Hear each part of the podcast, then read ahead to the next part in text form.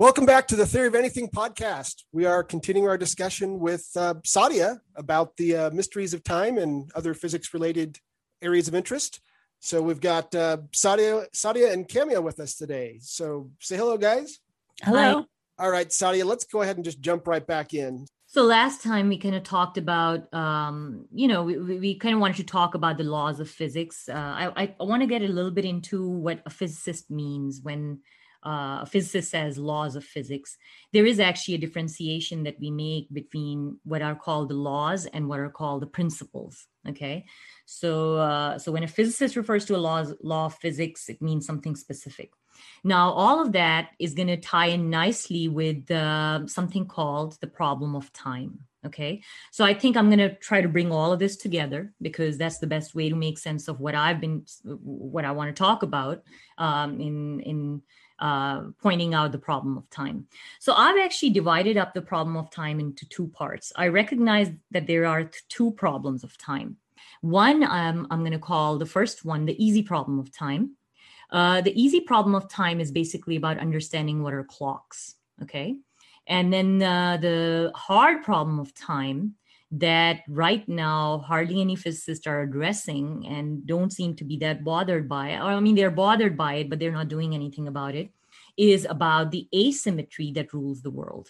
Uh, there are there isn't one asymmetry. Overall, there are lots of asymmetries in the world, and um, uh, so the question of the hard problem is what gives the universe this a these asymmetries which sort of define an arrow of time okay? And we'll talk about uh, what we mean by arrow of time and we're going to identify a bunch of arrows of time that have been identified by uh, a bunch of physicists okay? So let's start with the easy problem okay? So for the easy problem of time before i get get into it there's there are certain terms that i'm going to use which i think i should clarify now uh, the one of the things that actually when i was an undergrad and i was interested in foundational issues uh, which i didn't pursue in the end but uh, what i was interested in was the idea um, uh, something called relationalism and also something that's tied to it called background independence. So let's first talk about relationalism. When you do physics, uh, one of the things you realize is that all measurements that we make in physics always correspond to relational um, data. Okay. So if I measure a length, what I'm doing is I'm measuring length. You know, when I say something is uh, at a certain position, I am measuring relative to some reference point that I've already picked. Okay. And luckily in the world, the world provides us with all sorts of background structure relative to which we, you know, motion can be defined um, and we can pick some useful reference points to say how fast something is moving in which direction. Um, so so those things um, luckily for us we have all you know we have background structures uh, relative to which we can uh, describe motion. But when we're trying to think of the universe as a whole um, the universe is supposed to be something that is complete in itself. So we can't assume that there is anything outside of the universe, whether it be time or any type of space relative to the, which the universe expands, contracts, or where, you know whether the universe is evolving relative to some external time. All of those things just you know they not only that they just don't make sense uh, they, it can easily be shown that how a lot of that stuff is pretty uh, redundant. We have to, when we do physics, we have to consider when we use the word physics, uh, I mean, sorry, the word universe, we mean something that is fully contained. So any type of measurements, any type of data we have in our theory has to refer to something that we can measure within the universe without without relation to something else.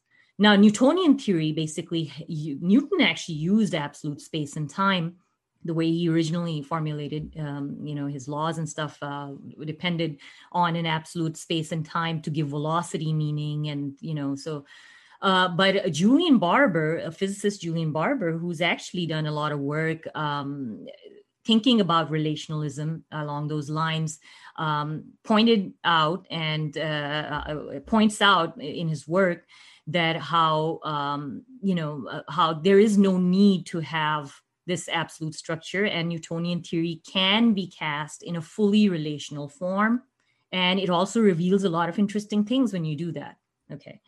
So, um, so, so that's basically the idea behind relationalism. So I'll I'll pause for a second. Do you have any questions, or you guys have any questions about what relationalism is about? Yeah. So let me just. I I, I think I understand what you're saying here. So in terms of like Einstein's physics, um, every it's all about how you are in relation to something else. So if two things are moving near the speed of light, they're going to perceive themselves differently than a point of reference that isn't moving near the speed of light. Um, is that what you're talking about here?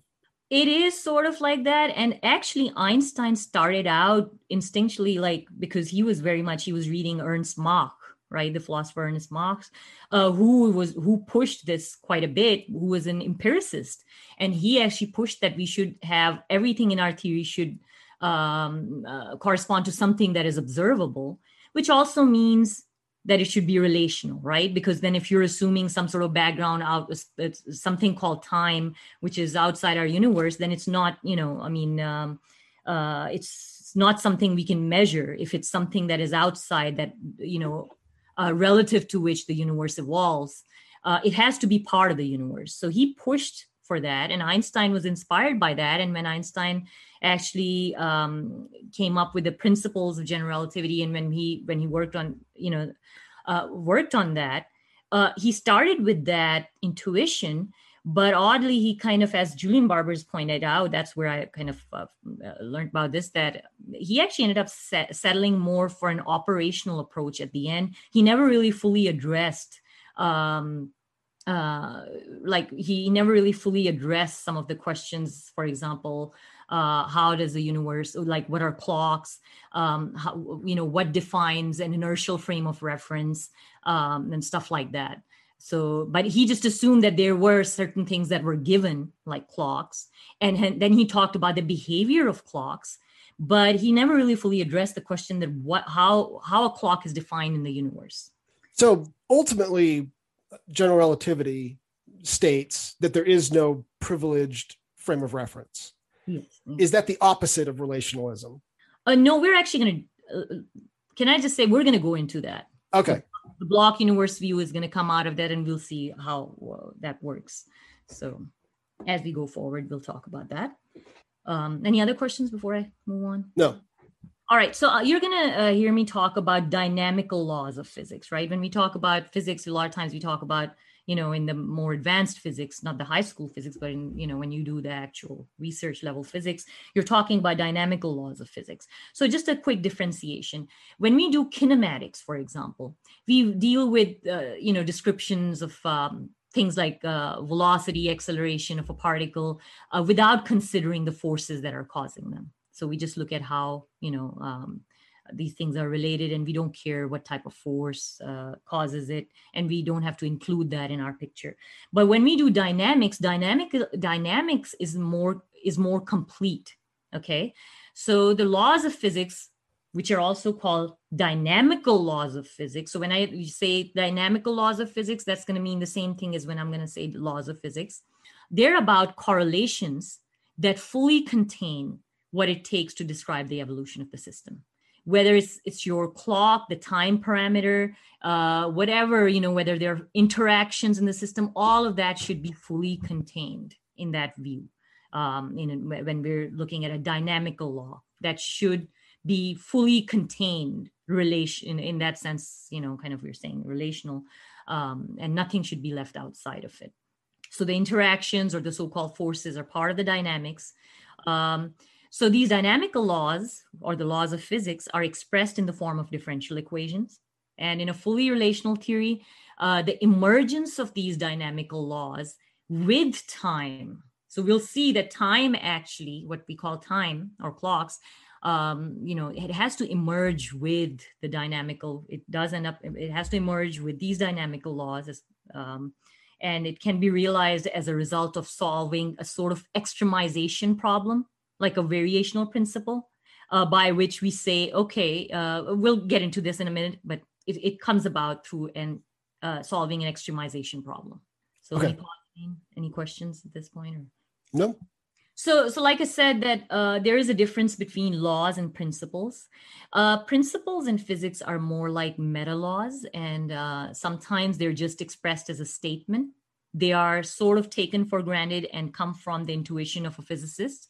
Uh, they are not directly testable, but because uh, of the models that incorporate the wisdom or whatever you want to call it, I don't want to use the word wisdom, but that incorporates the sensibilities of that principle, um, basically indirectly tests the principle.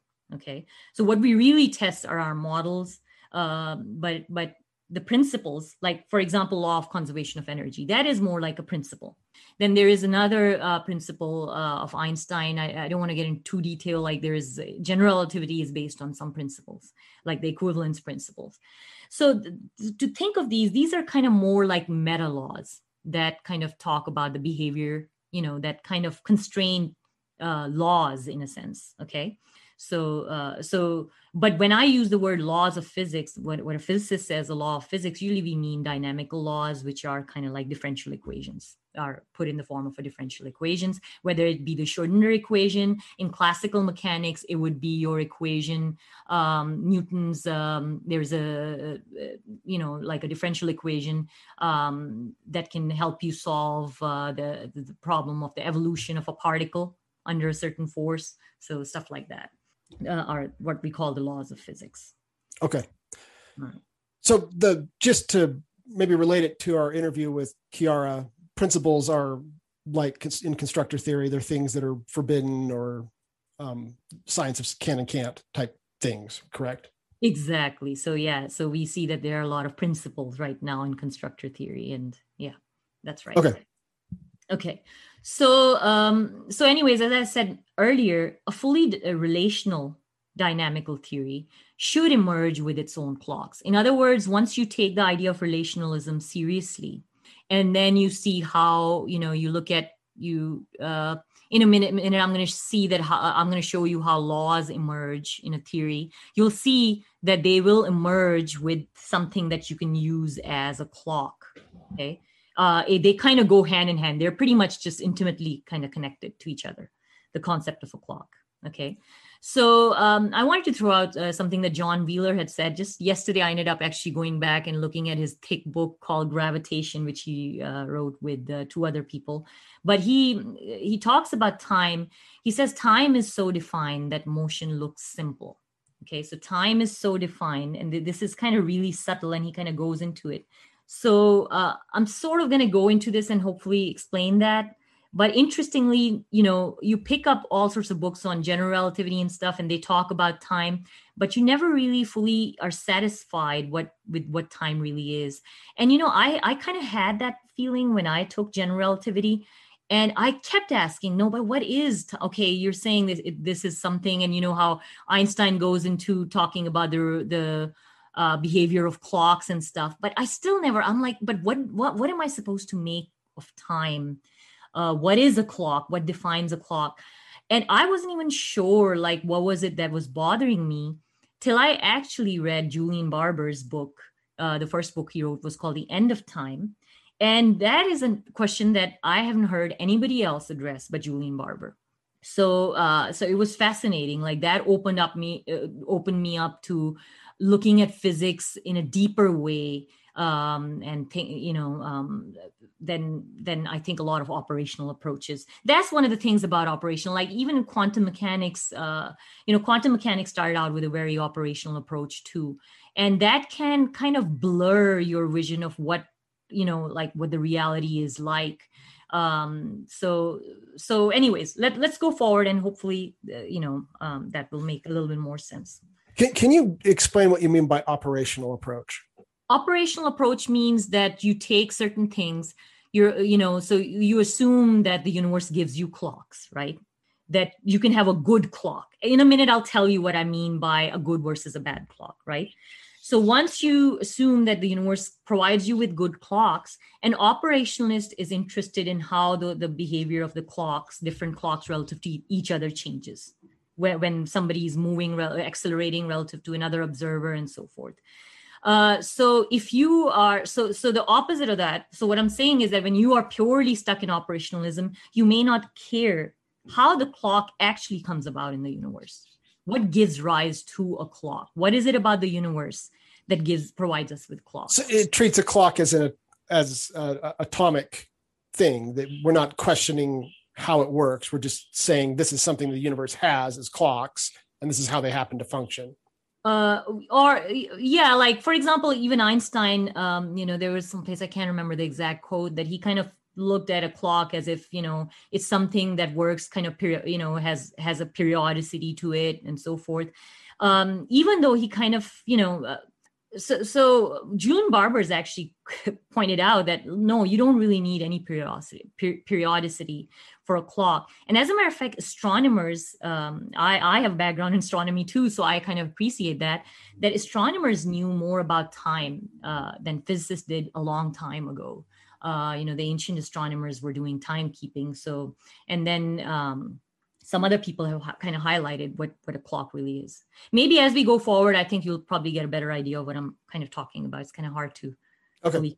And then you'll see what I mean. That then we can go back, uh, if you like, to the question of what operationalism is it and what it misses out.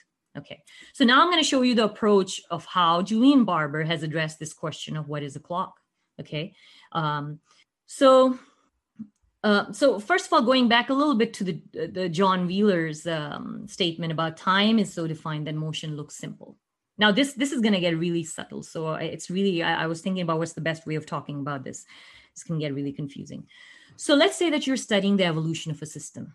All right, you're looking at a system, and it behaves some it you know its behavior exhibits some sort of uh, an anomaly that doesn't fit in your worldview, like in the sense of like in the same sense that when Newton, in Newton's time, uh, you know, we had the Newtonian theory, but Mercury's orbit showed that kind of anomaly that didn't really fit. You know, there was a little bit of, um, I forget what exactly was it about the Mercury's orbit that just didn't fit in well with the, his theory.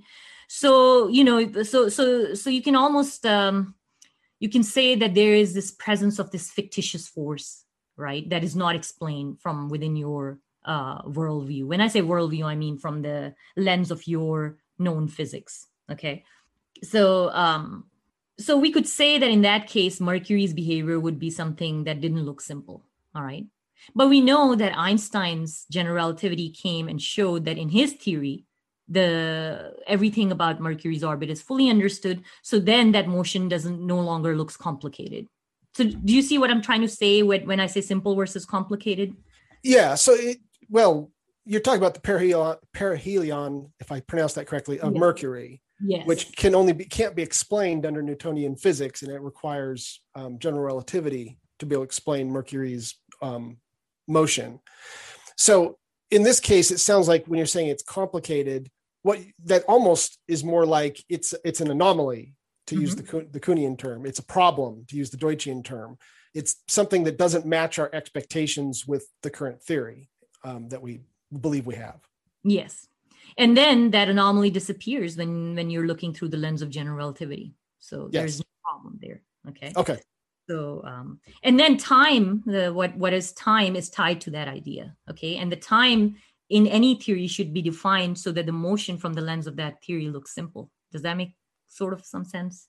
That uh, okay, because time that. is used to like time from uh, for a theory uh, like when you have a clock that is based on a certain theory or from a certain understanding um let's see what am i trying to say here? That um from within a theory it has well, well let, let's go forward. I i think i need to make that point a little bit more. Okay. Okay. Because i'll probably end up going into the whole thing. So the other thing we have to consider is that a clock can't really a single clock can't really is kind of can't be defined on its own. It's always you know when we talk about clock we really should be talking about clocks uh, because what what do we use clocks for right? In day-to-day life we want to keep appointments in the olden days you know and when the astronomers and or this you know uh, who were at one point astrologers they were interested in all sorts of uh, events such as eclipses. They want to keep up with the seasons. So um so the idea is that um you know um to do that like you're you're and i'm going to show you in a minute what i mean by this that the clocks have to march in step uh, in order for them to help you keep your appointments. By marching in step what i mean is that if you have a clock with let's say uh, the, the you know the old fashioned ones with a dial where they, it turns. Yeah. So you're looking at what when you look at it, you can think of that as the um, um, the hand of a clock turns a certain angle every time, right? So let's say that we measure that angle and maybe it's certain number of degrees or uh, so, so uh, and then we compare it to some other clock where maybe it's a digital clock. So when you have a second goes by on the digital clock versus an angle turns on your mechanical clock, the ratio of the two should remain constant if they are to be good like you know for those two clocks for somebody with one clock versus the other to be able to keep appointments. So this idea that they should march in step is important to the concept of clocks. So that's why you can really first of all you know it's meaningless to talk about a single clock. What does that mean? Okay. The other, the other thing i'm going to talk about is let's talk about a good versus bad clock. So a bad clock is something that again kind of using uh, what wheeler said using that it will make a motion look complicated so let's say that I'm using a bad clock. In other words, that the intervals on that clock are somehow not moving in a like changing in a uniform way, right? Mm-hmm. Um, obviously now can you see there's a bit of a circularity here because just to even make that statement requires another clock right right right because uh, and just to clarify that point even further here's the thing so let's say that i think that you know just to kind of start off i said that i have a bad clock a bad clock will make um, a simple motion look complicated. So let's think of a simple motion. Uh, simplest motion being an object moving at constant speed in a certain direction in a straight line. So an object moving at constant speed in a straight line. Now, if you measure, uh, if you actually try to calculate the speed of an object using a bad clock, you're you're going to think that that object is accelerating or decelerating. Okay, right. depending if the clock is like slowing down or speeding up, then exactly. it's going to make it look like the object that's actually moving at a constant speed is speeding speeding up or slowing down. Exactly. Now let's imagine that if there's no independent way for us to know whether an object is actually moving at a constant speed in the same like, like in a straight line, how do you know that the it's not the clock that's bad, but it's actually the particle that's actually accelerating or decelerating? Right? It is possible that maybe you know if you had no other independent mean of determining that if the object is actually accelerating or decelerating then you're going to have a problem at hand. You're going to say is my clock a good clock and just the object is accelerating? Or if the if the clock is bad making it making it look like a simple motion is more complicated. See this is where what i mean when i say an operationalist gets stuck. These are the type of questions you want to ask yourself like how does universe create good clocks? Are there such things as good clocks? What constitutes a good clock right? So these are the sort of questions um, that take in deep into us deep into the heart of relationalism. And we have okay. to okay i'm with you and that makes sense. Can, can i take a stab at how you would solve that problem? Uh-huh. so i'm not a physicist and i've never given this any thought at all prior to this moment but it seems like you would want to try to set up an experiment where you knew something was moving at a constant motion and wasn't accelerating and then um, because there were no known other forces acting on it and then you could use that to determine if the clock is good or bad. So that's exactly right but again it goes down to our assumption that uh, how sure can we be that that is an isolated system? Because in reality all isolated systems in a universe are always approximate and as a matter of fact, I'm going to start to go into how the very first clocks uh, were invented, like, you know, what, how were realized, uh, which was the ancient astronomers. So, so that is a standing question, right? That we are, we are making the assumption that we can be sure that our system is isolated. And in a way, I mean, I, I will say that we are lucky that the universe does provide us with approximately isolated systems. So, for example, our solar system, the entire solar system, is decently isolated from the rest of the universe to give us decent clocks. At the end it really depends on what sort of accuracy you're looking for how what, what sort of precision you're looking for. Like when you know if i'm doing an experiment where i i'm worried about you know nanoseconds or whatever then you know i mean i'm not going to use the solar system as a clock. You know i would go to the atomic clocks. So but but we have to address that question that in the end and and you're on the you're on the right track. Of course that's how that's how we know what a good clock is. It has to be kind of like an isolated system. And it also ties in with the, what a dynamical law is because an isolated system well let's go forward actually. Let, let me give you an example and then we'll kind of talk about that. Any any other questions or any comments before i go on? No. All right. So so so the question is the how do we know uh, a clock is a good clock uh, or how do we know a good from a bad clock without there being some sort of a perfect master clock? So perfect master clock could be something that refers to a fully closed system you know where isolated system uh, uh, somewhere or in the case of newton he assumed that there was some master clock uh, outside the universe and uh, he he assumed um, an absolute time okay so, and he gave up on relationalism. And uh, Poincare, um, physicist Poincare, actually kind of, uh, you know, pushed on the relational approach himself.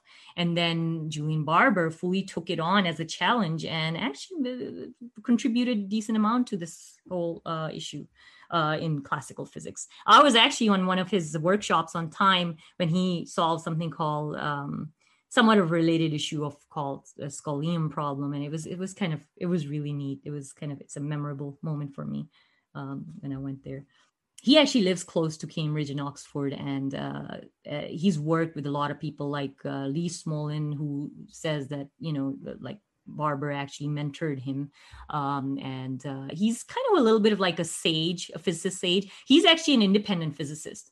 He kind of he left academia and kind of worked on uh, issues that he was interested in and uh, did his research. What, what he did was he was um, translating papers from Russian into English. That's how he made his living. And he lived on a farm, which is roughly kind of somewhere about the same equidistant from Oxford and Cambridge University. so he hangs out with a lot of people there. And um, just to kind of give you an idea, since I'm mentioning Julian Barbour quite a bit. Okay. So, so let's address the question. And um, Julian Barbour gave me an appreciation. He asked this question: that what is duration? Right? What is duration?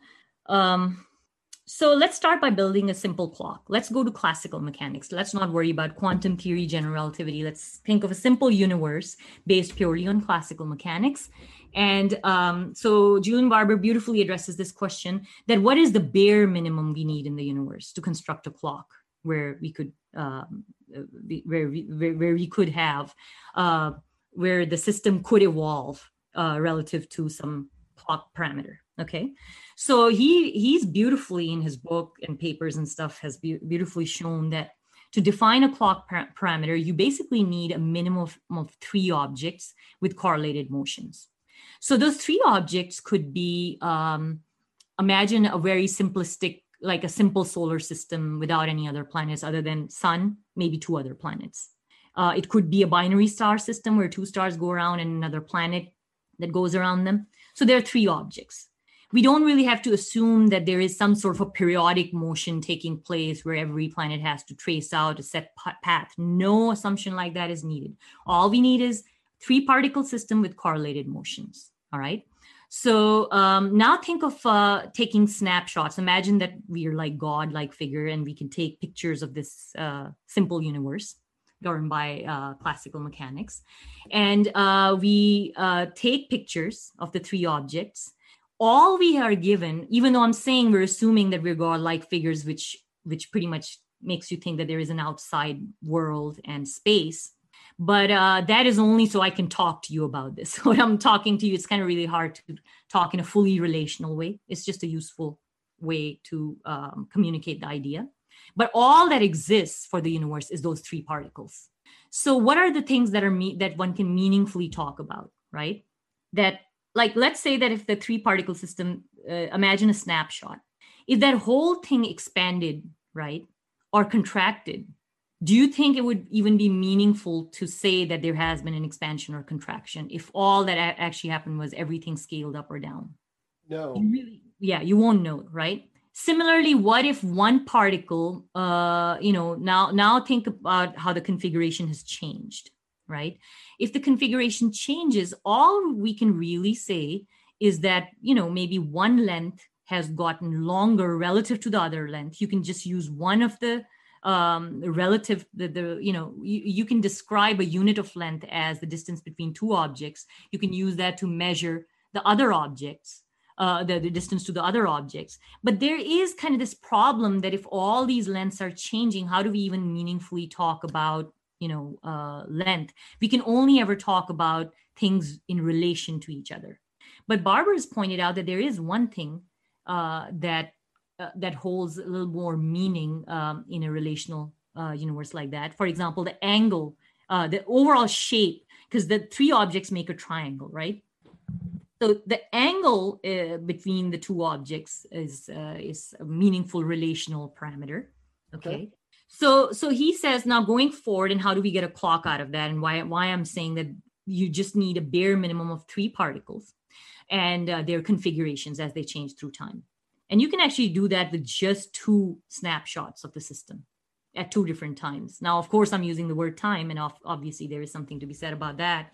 But imagine that all that exists were those configurations, like just snapshots. So now let's plot a graph, which we are going to call the configuration space. Regular, normally when we plot graphs and at a high school level, we're plotting position against time or something like that to show the evolution of a system. In this case, we're plotting a graph where each point represents the configuration, the entire configuration of that three particle system.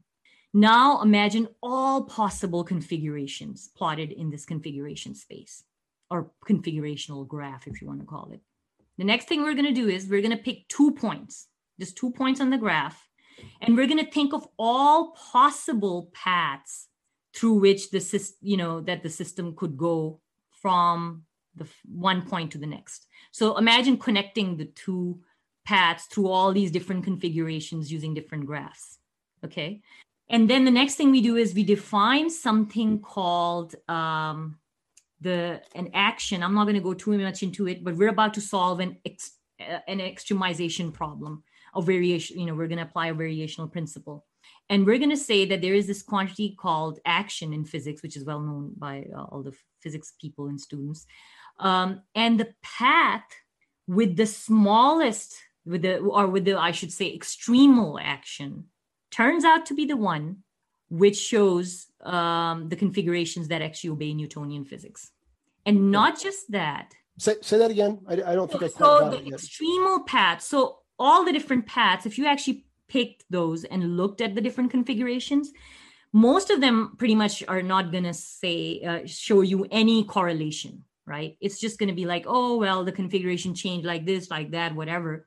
But there is one particular path that's going to pick up a, a, correlation, and that's the one which is an extremal path, you know, where this thing called action uh, is extremized. That's the path whereby the evolution follows a law.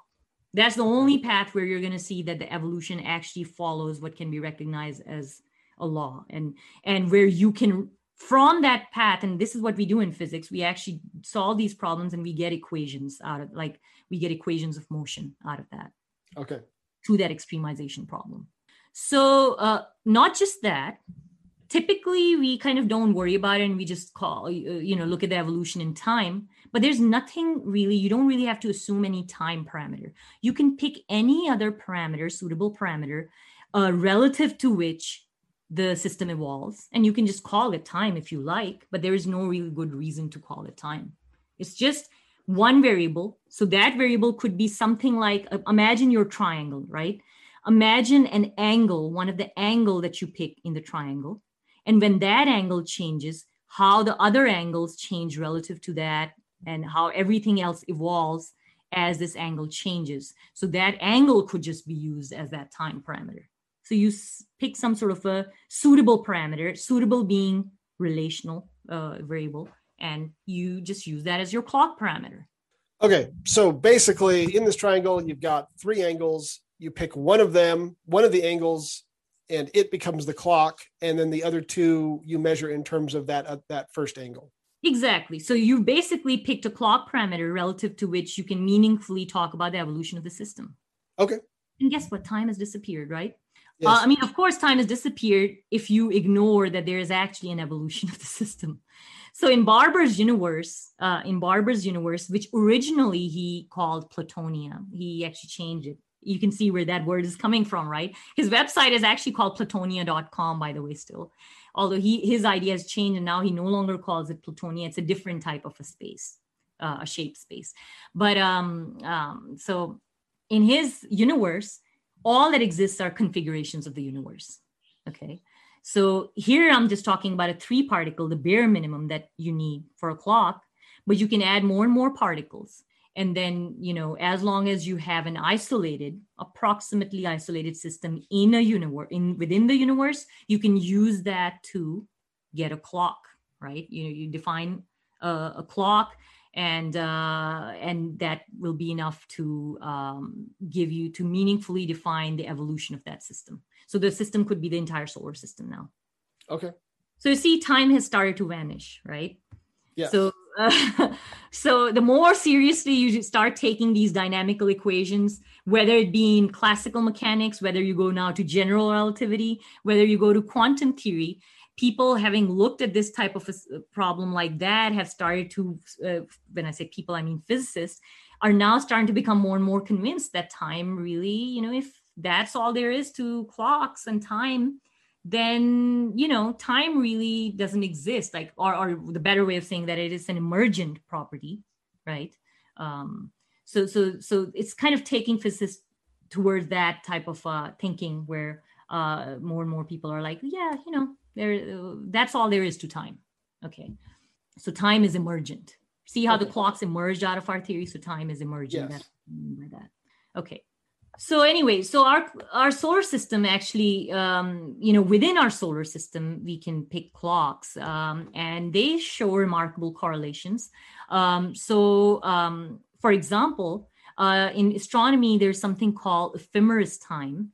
I'm not going to go into too much of the detail uh, but there there are different times uh, types of uh, uh, clock measures. One is the, to do with the mean solar time. There's another one called sidereal time ephemeris time so uh, the ancient astronomers were familiar with you know uh, this type of stuff. Um, the the ephemeris time came much later, but the sidereal time, uh, where you take into account the background of the stars, um, you know, you can define clocks in that way, and this allowed the ancient uh, astronomers or astrologers uh, to keep up to to do their timekeeping to make predictions of the solar eclipses and stuff like that. And you can see how the predictions would go hand in hand with that right? Because the whole definition of a clock is based on the idea that there are these laws all of that emerges together.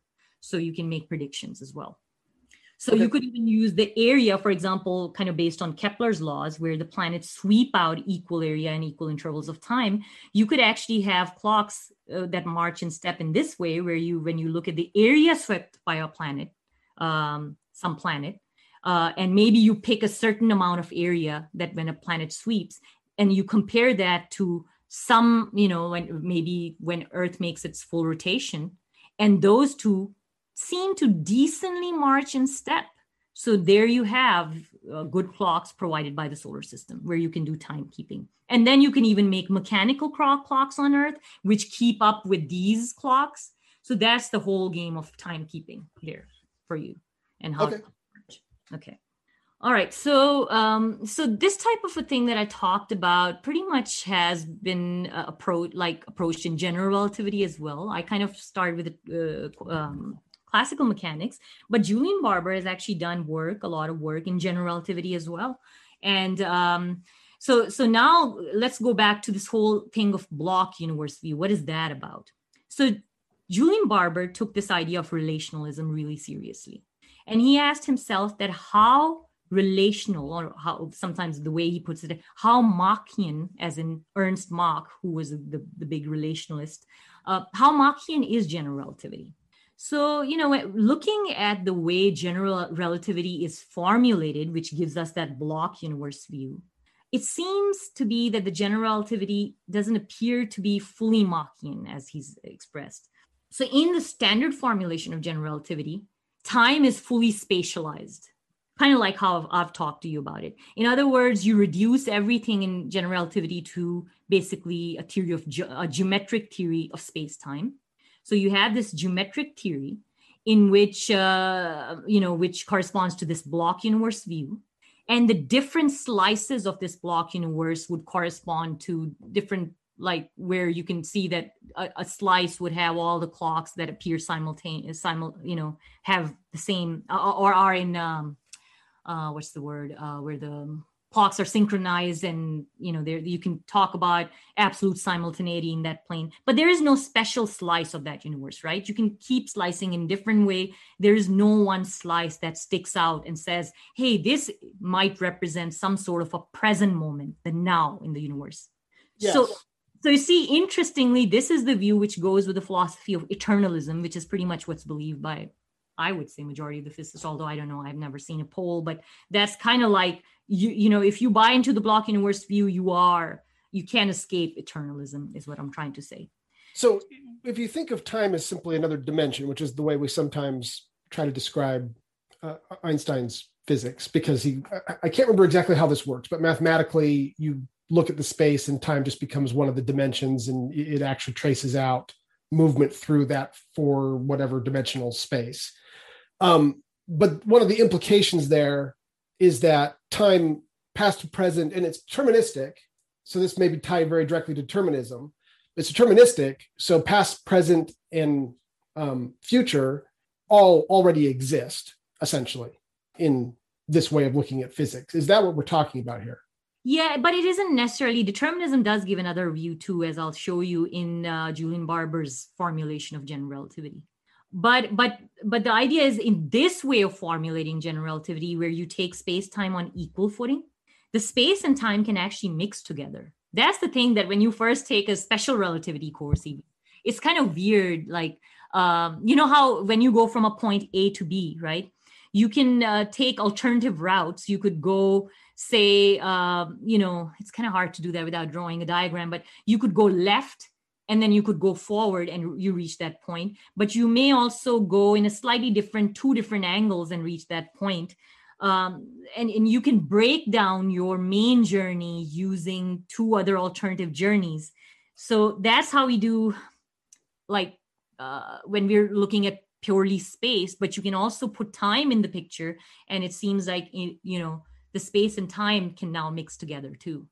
Okay. so and and which also again kind of goes with the whole thing that you know it may sound weird to somebody who's thinking of time is that this something other mysterious thing.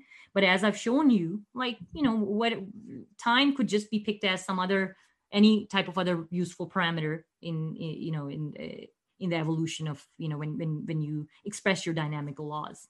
So so there's no mystery there when you actually understand that uh, you're not like what why you know what is this time then?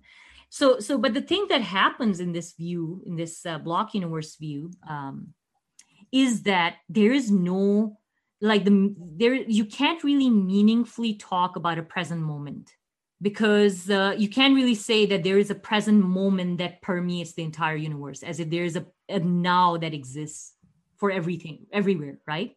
Right so now I'm going to actually talk about what Julian Barbour did. So Ju- Julian Barbour realized, uh, um, if I'm not mistaken in this, that you know one of the things that he realized was that this formulation of general relativity is not fully uh, relational because there is the size actually turns out to have more absolute meaning. So even though time kind of becomes relative, you know, uh, like there, what I mean is that there's no absolute simultaneity. There is an element that is not relational and that has to do with the size of the the universe uh, which also kind of gives meaning to the expansion of the universe and stuff like that. But he actually reformulated general relativity by picking some other prim- elements as primitive to his formulation. So in in the standard formulation you take space time right? But he actually focused more on the spatial part. He didn't mix he didn't take a space time view the, the more primitive stuff in his theory are basically shapes. As i said you know how that angle you know now you can see where where he why why he might have picked that? Because he's seeing the angle as a more relational parameter. Then he uh then he actually formulated general relativity rather than in some sort of a, a configuration space. He actually formulated in something called a shape space where size really doesn't matter. Like size is not uh, you know anything uh, universal there's no universal size uh, in that theory now when he solved that solves that problem using the same sort of variational principle we talked about, then he gets something interesting out of that. In his theory, there is actually an absolute simultaneity. So, um, so in his theory, there is a now. Okay, so that's the difference between the two. And there are some problems I think that they haven't resolved yet. That how that fits in interpreting um, the redshift that we see because the cosmological redshift as yeah. the universe is expanding. So there is an issue there. So I I don't know this. can you describe that quickly? I, I don't I don't know if everyone would know what you're talking about when you talk about the cosmological redshift. That that might be gobbledygook to many people. Okay, so so the universe is expanding as we know, and so uh, the the so if you look at a distant galaxy, as it goes farther away, uh, we know that from the basic physics that if you have an object that's emitting light and it starts to go f- away from you, uh, its light tends to shift toward the red part uh, of the uh, or the lower frequency uh, because of the Doppler effect. Because of yeah. So now the the expansion of the universe also gives us uh, a Doppler effect. It's a little bit different in nature because here we're saying that the fabric of reality is somehow, you know, that it's the space itself that's that's expanding. It's not because something is moving away from us in space. The space itself is expanding, right? Right. So there is a some sort of a meaning. Uh, uh, I'm not sure about this. This is a little bit fuzzy here, but somehow the scale seems to have some sort of a meaning there that uh, that Barbour was has, seems to not be happy about in the standard formulation, and he thinks it's not fully relational. So he, in in an attempt to make a fully relational theory uh, formulation of general relativity, he actually realized um, that well, in his theory, it's actually there is an absolute simultaneity so in other words, there is a special slice. I mean, I don't want to use the block universe view because we're not doing that anymore, but as is as if there is there are some special privileged observers whose clocks will all meaningfully define a now, a present moment, which is absent in in the block universe view. So one thing that you're kind of assuming here that I suspect a lot of people don't even know is that in general relativity, there's no such thing as simultaneity. It, depends on your reference. So it's typically, and they do that because of the way we do science fiction for Cameo's benefit, since she's really into science fiction books. Um, we always assume the existence of simultaneity. So we, we imagine uh, in Star Trek that they got subspace messages that can move faster than the speed of light. And so they can call earth and then they can talk with earth about what's going on at that same moment as what's happening in the other part of the galaxy that the enterprise is in. Under general relativity that simultaneity, simultaneity does not exist. It, it literally just does not exist. It, it the physics does not allow for it. There is no sense in which um, something's happening here on earth and at the same time something is happening on the other galaxy away from us. That that would actually be determined by factors such as uh, how fast you're moving and which direction you're moving in and a number of other, other things that seem very counterintuitive to us so um, penrose talks about this. He actually makes a claim and i'm still not sure i understand this. He claims that uh, the invasion that's starting in another galaxy that um, two people walking along the street going in opposite directions that to one of them the invasion has already started and to one of them the invasion hasn't started yet. And i'm not even sure how to work the math out for that but that is what he claims in his book to try to make the point that there's no such thing as simultaneity under einstein's physics so this is what Saadia is talking about is that this is an alternate theory, Julian Barbour's alternate theory, which I've never had, hadn't heard of until she just brought it up right now, where there actually is simultaneity, where there is a sense in which you can say hey, while this is happening on Earth, this is what was happening on Mars or in the other galaxy or something along those lines. Right. Meanwhile, at the exact same time. right. Right. Yeah. So, so actually, uh, I mean, I would be a little bit hesitant in saying that's an alternate theory. Maybe there is because one could ask the question. You know how even in quantum mechanics there are two different formulations. Uh, that's another interesting question in itself. That when we have two different mathematical formulations, of the same theory are they the same theory or are they different because if you're an instrumentalist all that matters is that it, it gives you the same predictions right but when you actually take the theory seriously and uh, see see what it tells you uh, about the ontology of the world uh, then i think one can ask this question more meaningfully. And a lot of time, you know, an instrumentalist would say, "Oh, these are just two different formulations of the same theory."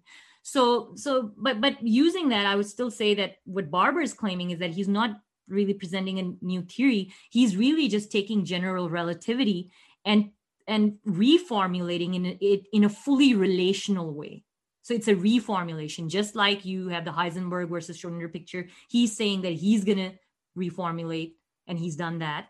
And in his theory, it turns out that there is. So the original formulation of general relativity uh, gives you the what you just described, right?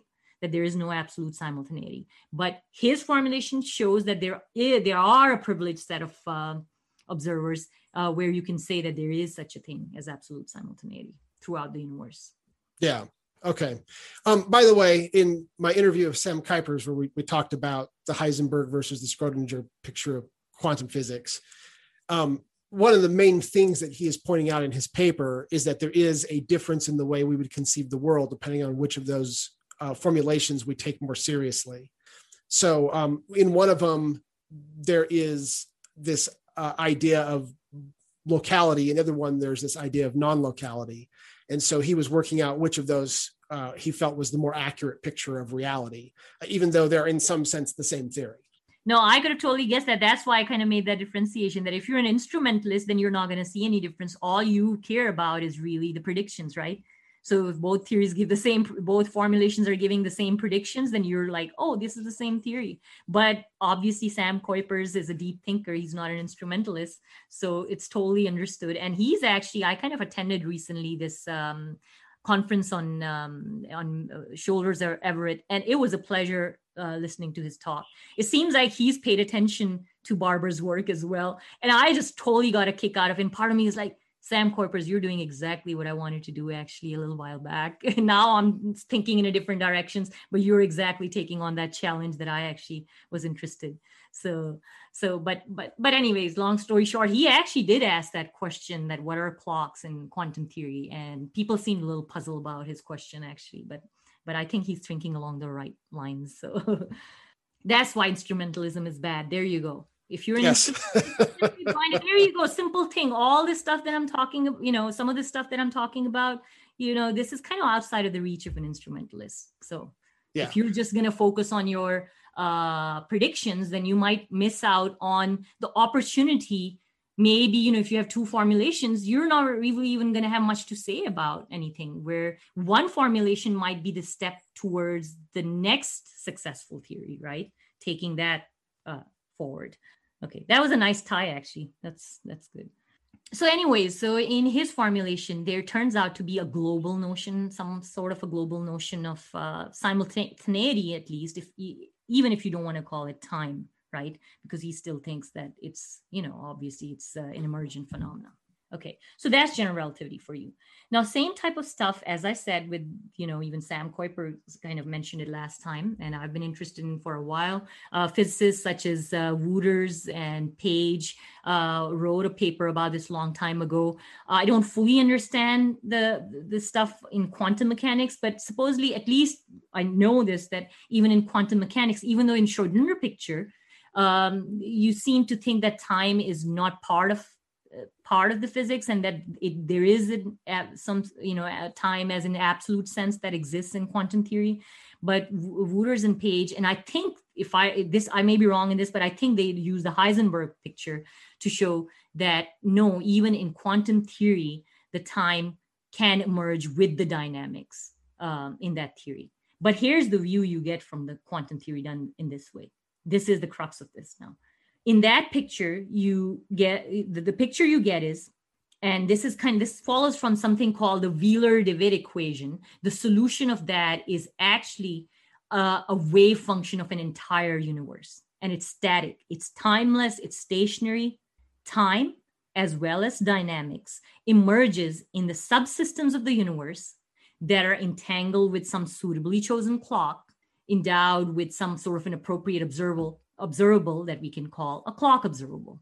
This has been pointed out, um, you know, like like I said, the two physicists that I just mentioned, and even Chiara and uh, Vedral, uh, they actually, I hope I'm not mispronouncing his name, uh, they actually wrote a paper on that, clarifying um, that too. But I'm still, my knowledge, I mean, uh, of this subject, I'm not an expert, so I'm not really sure how successfully uh, the clocks have been, you know, um, how this issue of clocks has been settled. Uh, it seemed like I mean, again, I don't want to put words in anybody's mouth. It seemed like even Sam Kuiper seemed to have some worries that there that we haven't really fully addressed this issue well. But but anyways, so the idea that I want to stick to is that even in quantum mechanics, not only in general relativity, even in quantum mechanics, as we have seen it also in classical mechanics, there has been push towards banishing time, where time is looked upon as an emergent thing, not as some mysterious thing that flows um, you know, where whereby the universe is evolving in time. So since I've given you pretty much uh, a little bit of a um, thing on our best theories, if those are the best theories and that's what they're showing you, that's a good reason for majority of the physicists who take these theories seriously to think that time is not real in the sense that we used to think um, that it's some emergent property of the universe and that what we really live in. So if I'm going to just conclude this part from that one, if one is a physicist and takes this view seriously and just gets fixated on this and the success and counting the success of the theories such as general relativity and quantum mechanics, one can one arrives at the conclusion uh, that we live in a static, timeless universe because clocks are only ever defined within a universe there like the, the the notion of a clock for an entire universe really starts to become meaningless. So if you imagine that you have a finite universe i mean first of all we don't know whether it's finite or not but if you assume like like there's some sort of a finite universe then you, you can't really then the, the whole universe cannot be you know if you can define i mean you could try to say well i can define a clock but remember i said that clocks only make sense it's it has to be clocks not a clock for it to be meaningful in any way. So clocks exist in the universe, and so um, that that that thing doesn't really make sense for the entire universe. You could call the entire universe having its own clock, but imagine if the entire the universe of the the clock of the universe suddenly accelerated. Would that make any difference to anything in the universe? we wouldn't really notice anything, right? Because clock is so deeply tied to the idea of dynamical laws that it really shouldn't make any difference. So why should we even take this idea of time and extend it to the whole universe. That's basically the whole um, thought behind saying that we live in a timeless universe and the universe maybe it's some sort of a wave function it's some static uh, state if if you're if you think quantum theory is the most fundamental theory then you're going to imagine that that's kind of like a what it is a, a static wave function all change motion experience of a now or the present moment are basically then thought of as some illusions that mind has created that's kind of what Barbour, Julian Barbour believes. And that's kind of what I, um, that's what I believed till about last year, I think. Okay. And I guess that makes sense. You, what you're really saying is that this, strange this idea may sound, it kind of just follows from the theories or the, the best theories available to us that you've just mentioned up to this point. Exactly. So if you are a physicist, and there is a tendency for us physicists to keep, you know, for us to look at the world through the lens of our theories, and uh, and you know we're always open to saying, yeah, of course we don't understand everything in this universe, but these are our best theories. These are so well tested. You know, we've we've had clocks for a long, long time. You know, since the astronomers, uh, these uh, theories have also allowed us to make predictions, even though the predictions always work for simple isolated systems with very basic kind of you know um, like w- w- which don't have a lot of complexity. But still these theories have been so successful you know look at the modern technology that depends on them that lo- looking through that lens makes you think that that's what the universe is about. You know let's extend it to the entire universe and that's it. There's no time. There's no room for novelty. It is strictly deterministic from the point of view of an observer and all that you are doing is uncovering that's all that already exists. And so now you're into the realm basically you're an eternalist now. That's called eternalism. Okay. All right. So there you go. So now we've reached uh we've talked about um so far what the current physics reveals to us. Okay. Yeah i guess next time what i'm going to go back to first a quick thing about what are laws and then you know now i'm gonna i think next time i'm gonna focus on how laws are time symmetric and i'm going to go into where that fails the failure of physics the current Okay. physics and how physicists are ignoring that and still adamant in thinking that somehow we have to take our best theories in physics and uh, they should have the final say and uh, then we'll talk about the hard problem of time Okay. all right All right. This has been very interesting, Sadia. I Very. definitely have never given this any real thought before. so you're raising a lot of things I hadn't thought about. sometimes it's, it's almost like saying hey let's talk let's let's for a second analyze the lens through which i view the world to me this this was a realization that i had i really have had not really seriously analyzed the lens through which i viewed the world because you know it was always about you know the good explanations the good explanations and hey look how beautifully explains. And yeah of course there's a lot of stuff we can explain but eventually we will explain that. Uh, but then you when you take that seriously and you really take your ideas seriously your lens that's when you i mean this is kind of like what happened to me even when when i was religious too. I actually had to just take my idea really seriously and dive into it and then suddenly compare it to other things that are around in the world and So- then This is one of the great secrets of critical rationalism that even most people I know that consider themselves critical rationalists don't seem to get, which is you're not trying to typically defeat the other theory. You're trying to take it seriously and let it defeat itself. You you basically can take any theory seriously. A, a theory that is wrong should be taken seriously too. You always take every theory seriously you look at it and you see what the consequences are. One of the things that is difficult in conversations is when people use ad hoc arguments and- usually don't realize that's what they're doing. What they really need to do is they need to take each of their ad hoc arguments that they're usually just trying to defeat some point. You need to then take that ad hoc argument and say, okay, let's let's pretend it's actually true. What are the consequences of that ad hoc argument? And when you start doing that, you start to realize how bad ad hoc arguments actually are and why you don't want to use them. Um, as long as you're not actually taking them seriously, which typically people don't take them seriously, then they, they kind of feel like they're good arguments and they, they emotionally feel like good arguments. And so this is something that I, I can applaud you on this front. That this is really what critical rationalism. It's like one of the pillars of critical rationalism is that you take every theory seriously and you really try to work out what are the consequences of this theory if we take it seriously. Actually, no, interestingly, I actually realized um, I actually discovered critical rationalism before I actually studied critical rationalism uh, in a weird way or Popper's theory. Like I had read Deutsch's book, and kind of the first time I read it, a lot of it, you know, I, there were things that I got more fixated on, and some of it went over my head. But through my own, like when I started thinking about religion, interestingly, there was a time in my life, I would say roughly two to three years of my life, something happened it was after I'd finished the grad school. I could not pick up a physics or science book. I got totally immersed. You know, that was the time when I said, you know, I was born and raised a Muslim. I'm going to take my religion seriously. I really want to know. And I, you know, at that time, I remember like I was totally in love with God, but it wasn't any type of uh, anthropomorphized type of. It was more of an intellectual thing. But that was an idea that I was in love with. Uh, but at the same time, I think truth always mattered to me more more than anything. And I always used to. I mean, since my childhood, I actually used to pray. Um, in my prayer, I literally there was one prayer that I prayed pretty much every day, um, which goes like Rabbe zidni ilma. That you know, it's more. It's basically like, oh Lord, you know, increase my knowledge, or you know.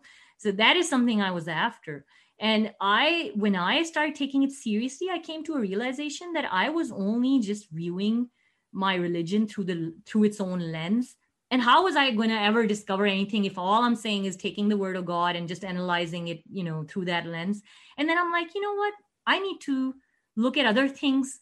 And i didn't know what i was looking for. I'm like i need to find some connections. Maybe there's some commonalities. Maybe there's some paradoxes.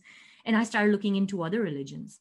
And then the more i went out like this in my comparative studies. And every time i would have an idea i would take it more seriously. But the, see, taking the idea seriously didn't mean that i just looked at it within my worldview. I had to compare it to other views. And i actually at one point in my life i realized that i was ha- holding on to the idea of a god that i could have just called universe And I'm like, what am I even doing here? Like, what, what type of game am I trying to play here with myself? And literally for me, becoming an atheist was actually natural. Like I, I never felt like it was like, oh my God, I how idiot, what an idiot. I can't, you know, like, oh, do I really believe in God? Nothing like that. It was just a natural progression. And one day for me, like God was gone and i think the same approach it's not it's just knowledge in general i mean like it's whether it's morality whether it's physics it's and and i when i came across um popper's ideas through deutsch one day i actually kind of realized that you know and that day when that was a natural step i think it was almost like it just needed a little nudge and i think deutsch did it for me. Like i was almost there but then one day something just popped in my head. I'm like what am i what am i holding on to here? What am I doing? So yeah, uh, yeah, no, I, I'm with you. I think, and I always tell a lot of times, and I, I've never expected anybody to ever become an atheist or anything like that. All I ever tell people is, look, I don't know. I'm on a journey. I mean, you just need to take your ideas seriously and see where they take them. I don't know where I'm going to go next.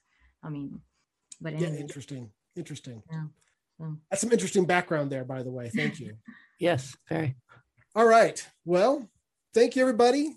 Thank you so much for this audio. Oh, thank you. Yeah. Thank you very much. We will continue this on the next episode. Yeah, sounds. The Theory of Anything podcast could use your help. We have a small but loyal audience, and we'd like to get the word out about the podcast to others so others can enjoy it as well. To the best of our knowledge, we're the only podcast that covers all four strands of David Deutsch's philosophy as well as other interesting subjects. If you're enjoying this podcast, please give us a five star rating on Apple Podcasts. This can usually be done right inside your podcast player, or you can Google the Theory of Anything podcast Apple or something like that. Some players have their own rating system, and giving us a five star rating on any rating system would be helpful.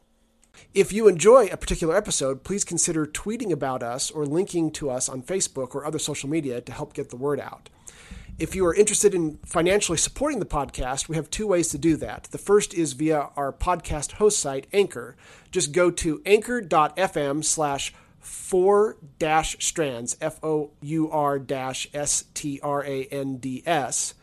There's a support button available that allows you to do reoccurring donations. If you want to make a one time donation, go to our blog, which is fourstrands.org. There is a donation button there that uses PayPal. Thank you.